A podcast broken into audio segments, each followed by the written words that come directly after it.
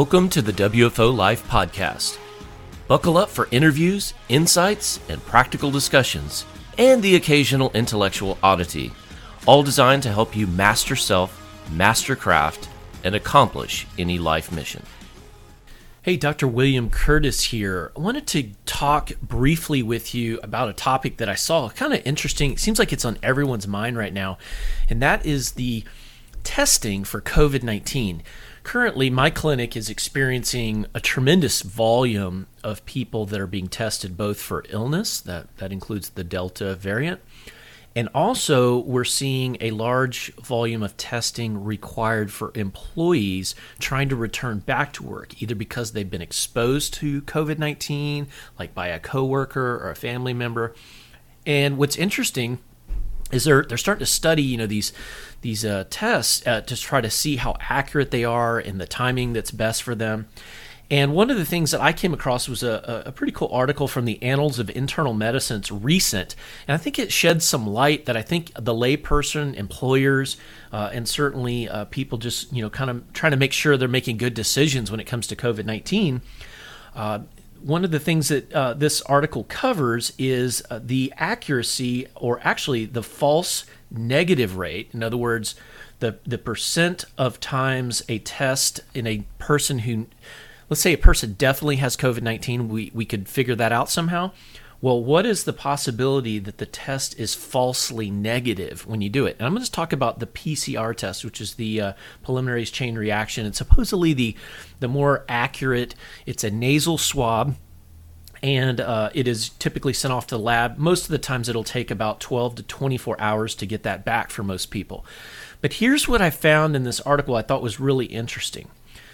First off, you got to get a figure that most people that are going to contract COVID 19, so we're going to talk about a person that has COVID 19, whether they know it or not.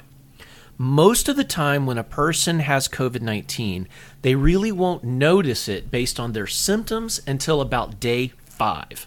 Okay? So it takes about four to five days for the quote incubation period.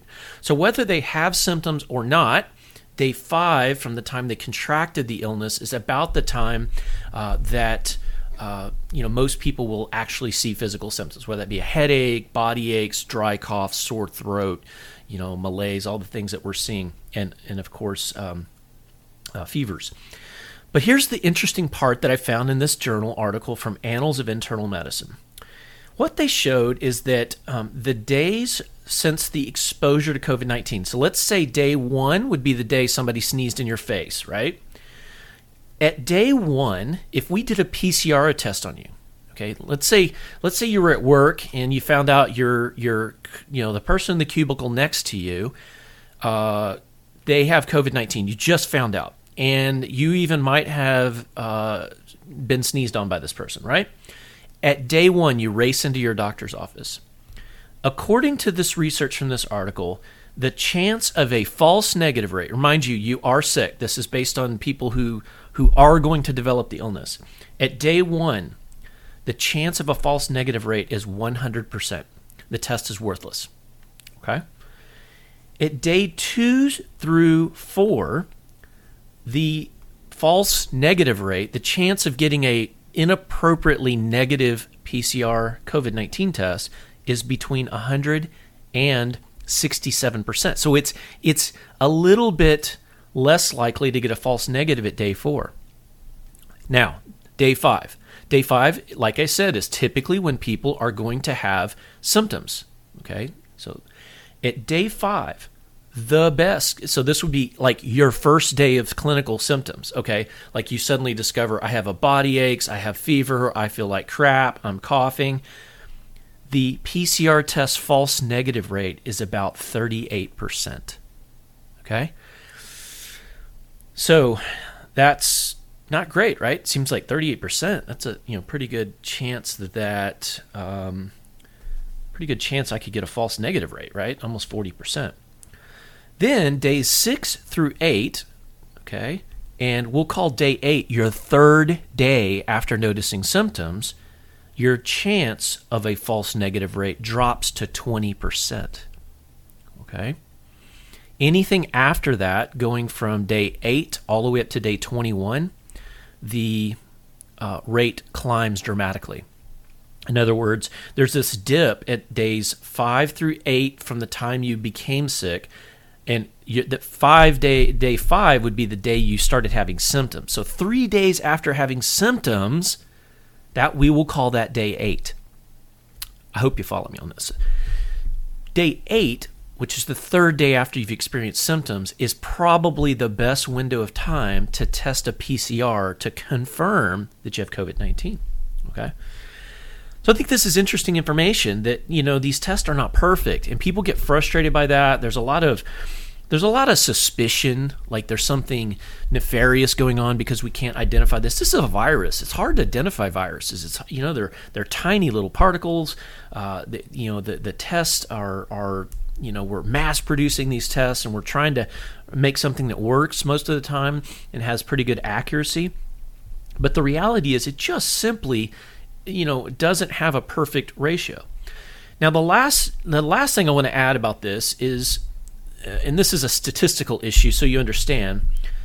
Um, the higher the incidence of COVID 19 in a population that is being tested for COVID 19, you can actually, you know, you, you can calculate an actual percentage chance that your particular test is, uh, uh, you know, what's the rate of false negatives. So let's say, and I've heard this number thrown out there, um, the the COVID 19 prevalence in the community is 11.5% of the population. There are formulas that you can punch in this false negative rate, and it will spit out about a 4% chance, 4 to 5% chance of a false negative rate. Okay? So that's per individual in an environment where there's a lot of cases. That's why, like as a physician, if I see that there's like case after case after case in my community of COVID 19 that are confirmed, well, what's what's you know I can look at this number and say, okay, well the case fa- that the incidence of COVID 19 is very high in the population, which means that a negative test, you know, is is fairly unlikely, and it makes the testing the false negative rate lower typically. Okay. So I hope that all makes sense. Um, the article probably will explain that a little better, so I'll go ahead and post it for those of you who like to nerd out and read about that. But I did think there's some practical tips there. There was some things that are very practical. Now, what about you might ask about the the rapid test, right? Oh, what about the rapid thing? Okay, the rapid is not a PCR typically, and the rapid. Um, I like to hang my hat on that whenever, if it's positive, I trust it. If it's negative, I don't trust it, and sometimes I'll do a PCR test as a backup. But here I am pointing out that PCR is not perfect either. Okay, so we have to rely on our medical teams and and be smart about how we quarantine people. So, for instance, if you were exposed to somebody a very strong contact at day one, it is possible that it's best to quarantine people for eight days. In other words, let's say uh, you know you know that you're you know cubicle partner has a you know definitely has covid-19 or maybe your spouse uh, comes home and they definitely have covid-19 because it's been diagnosed they're being treated but you're symptomatic you're asymptomatic you don't have any symptoms. Okay? Maybe according to this it would be most accurate if you don't have any symptoms at all and you have no rapid test that's positive it might be best to wait till about day 8 from the time you were exposed to make sure that your PCR is most accurate or to make sure you haven't developed symptoms. Now, at day five to, is what I told you most people get symptoms, so that's pretty reassuring. If you're at day five and you don't have symptoms, okay, then you know you probably aren't going to be getting sick. Okay, there's some gray area there, but by day eight, if you're not sick, that's pretty unlikely that you're going to contract COVID 19, or if you did contract it, you're asymptomatic. Okay, and that's why you can do the PCR and have it most accurate at that point. I'm going to keep this short. I hope this was helpful. I'm going to try posting this on the WFO Life podcast because we have a lot of listeners there. I'm going to also post this on Energy Tribe and, of course, in the Future Focus Health Network inside of the COVID topic. So, if this was helpful for you, please feedback. You know, let me know if you have any questions. If this was completely out left field and it doesn't uh, make any sense to you at all, that's okay too. You can comment about that. Bottom line is, we're trying to educate each other, trying to make better decisions day to day. And I think that this COVID 19 PCR testing, you know, it has value. I mean, there is value. And lots of times I've caught a negative COVID rapid test, and then a PCR showed me, yeah, actually, that was positive. So it's not worthless. And, and it's not a conspiracy that um, you know um, the tests aren't perfectly accurate. So let's uh, let's go ahead and uh, end there, and I'll be looking for your comments. Take care.